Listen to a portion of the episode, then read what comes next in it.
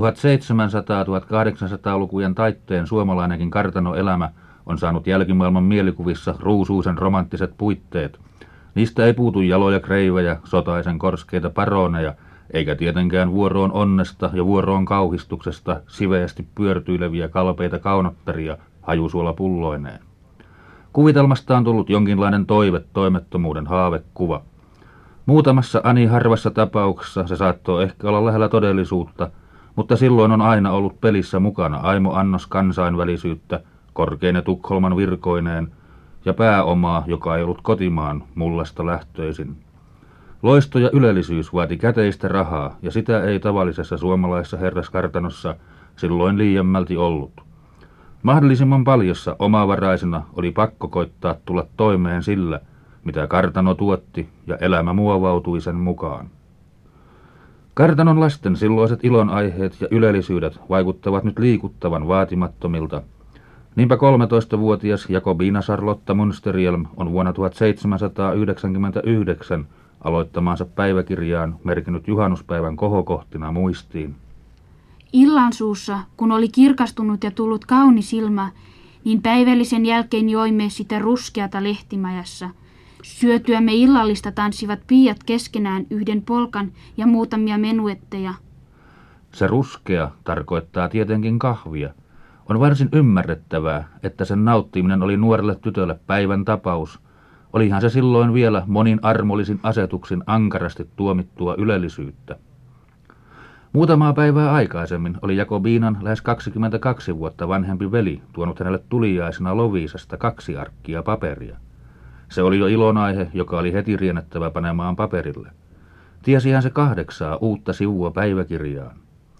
Nuo kahden arkin tuomiset toistuvat pitkin vuotta ja näyttää aivan siltä, kuin ne olisivat tulleet perheen keskuudessa leikkisäksi tavaksi, sillä kun muut sisarukset saivat kaupunkituliaisena lyhyen pätkän koristen nauhaa tai nuppineulakuoren puolikkaan, niin ojennettiin Jakobiinalle useimmiten arkki pari paperia. Niistä hän vähin erin nitoi pellavalangalla 185 sivuisena säilyneen ja 11 kertaa 17 senttimetrin kokoisen päiväkirjansa – Jakobina Charlotta syntyi vuonna 1786 Elimään Hämeenkylän kartanossa kapteeni Anders Johan Munsterjelmin ja Ester Sofie Nuuströmin kuusilapsisen perheen toiseksi nuorimpana. Vanhimman ja nuorimman lapsen ikäeroa oli lähes 24 vuotta. Siksipä ei Jakobina ollut koskaan nähnyt kolmatta veljeään Karl Magnusta, joka kuoli 15-vuotiaana Haapaniemen kadettina kurkkumätään – vain viikkoa ennen Jakobiinan syntymää. Vain kerran syyskuun 28. päivän kohdalla vuonna 1799 vilahtaa veljen nimi päiväkirjassa. Tänään kopioin taas sisar Beatalle autuaan Kaarviljen piirroksia. Koskaan en varmasti opi piirtämään niin kuin hän. Merkinnällä on sikäli oma mielenkiintonsa, että siinä mainitaan ensimmäisen kerran näihin päiviin saakka suvussa varsin runsaina versoneet kuvaamataiteelliset taipumukset. Päiväkirjan alusta on muutamia lehtiä repeytynyt irti ja kadonnut.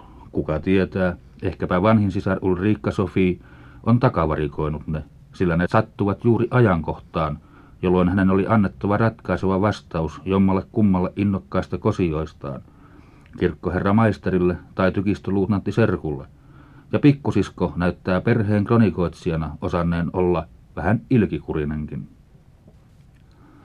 Hämeenkylän kartanon 165 vuoden takainen elämänmeno arkiaskareineen ja vaatimattomine juhlahetkineen, vieraineen sekä jo ajat sitten unhoon painuneen tapoineen avautuu eteemme toukokuun kahdeksannen päivän kohdalta.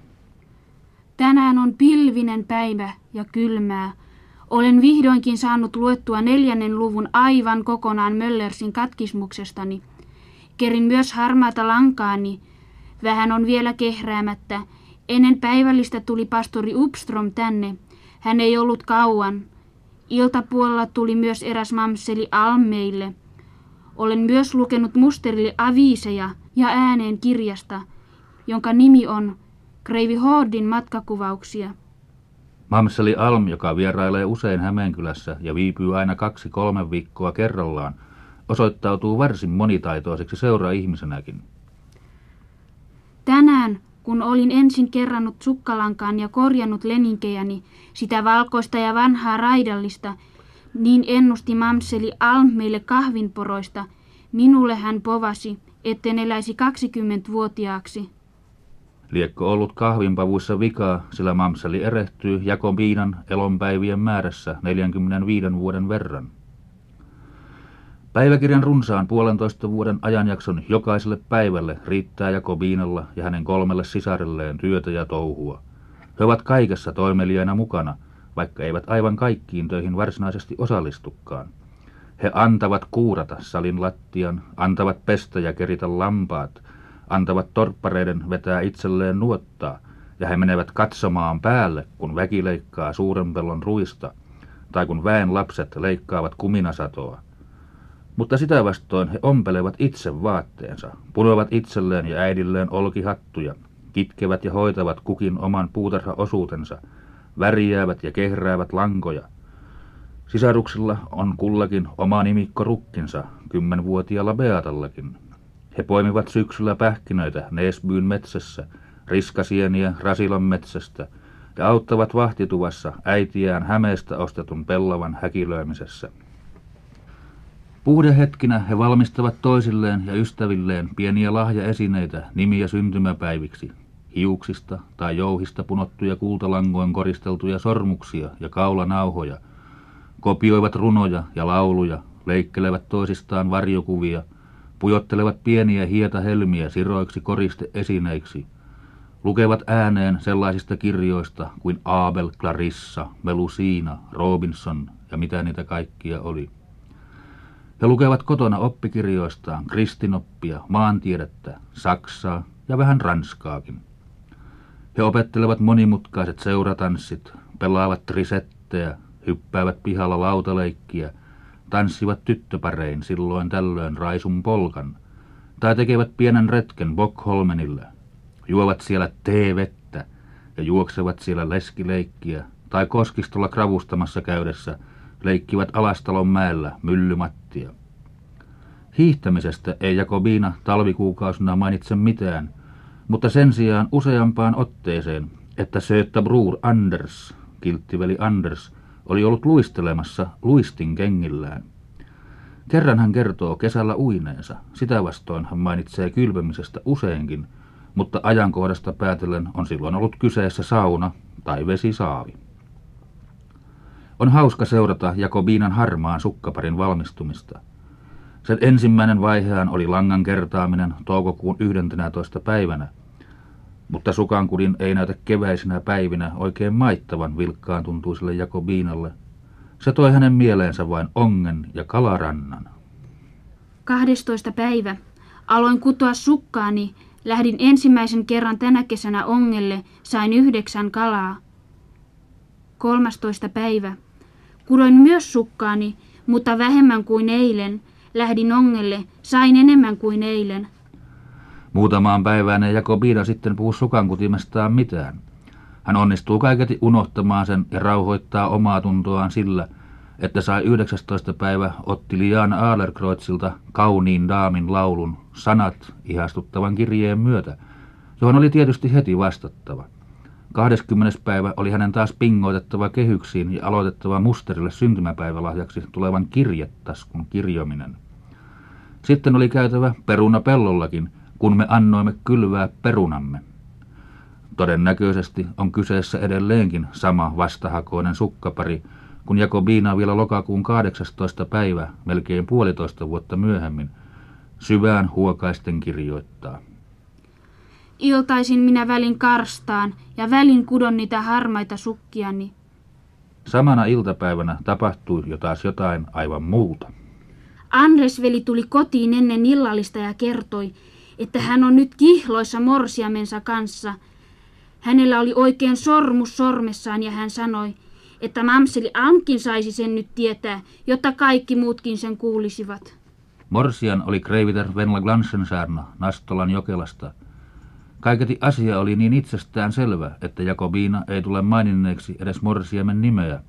Tai kuka ties, kymmenen vuoden takaiset arat asiat kummittelivat vielä, sillä Venlan isä, Lars Reinhold Glansensaarna, oli silloin osallistunut Anjelan liiton itsenäisyyshankkeisiin ja joutunut maanpakoon Venäjälle, tuomittuna Ruotsissa menettämään kunniansa, aateluutensa ja tiluksensa. Ehkä oli kysymyksessä juuri hän, kun Jakobiina viikkoa ennen veljensä kihlautumista uskoo päiväkirjalleen. Andesveli kävi rajalla Ahvenkoskella tapaamassa erästä, joka ei voi tulla tänne, sillä juuri nyt on niin ankaraa, ettei kukaan pääse tulemaan yli. Mutta jos Jakobiina sivuttaakin veljensä romanssin vain tuolla yhdellä maininnalla, niin sitä tarkemmin hän kuvaa palvelustyttöjen miehelään menon, valmistautumisen eri vaiheet, monine jo ajat sitten unohtuneine perinnäistapoineen. Tänään oli lokakuun kuudes päivä, ja äiti Kiltti on kiertänyt kylällä Hettan kanssa kerjäämässä, koska Hetta on nyt Morsian. Sinä aikana poikkisi meilläkin yksi Morsian Kaason kanssa. Oli aivan yleinen tapa niin Suomessa kuin Ruotsissa ja Saksassakin, että vähävaraiset morsiamet kiertelivät kylää puolesta puhujan kanssa pyytäen morsiusapua, tavallisimmin pellavaa, hamppua ja villaa. Harvinaisempaa lienee kuitenkin ollut, että itse kartanon rouva ryhtyi kaasoksi, kuten Heddalle. Päiväkirjassa on useita esimerkkiä siitä, kuinka kartanon tyttäret pukivat ja varustivat kaikella hääkomeudella vaikutuspiirinsä kuuluvia talonpoikaas- ja palkollismorsiamia – Siinä onkin luonteva reitti, jota myöten maaseudulla säätyläisten pukeutumiskulttuuri vähin erin levisi kansan keskuuteen, ja puettavia morsiamia riitti meltei yksi joka kuukaudelle. Tänään, elokuun 24. päivänä, puki sisar Annette aikaisin aamulla Eevan morsiameksi. Sulhanen, puhemies ja pelimanni tulivat tänne, ja Eeva lähti sitten heidän kanssaan Petjärvelle.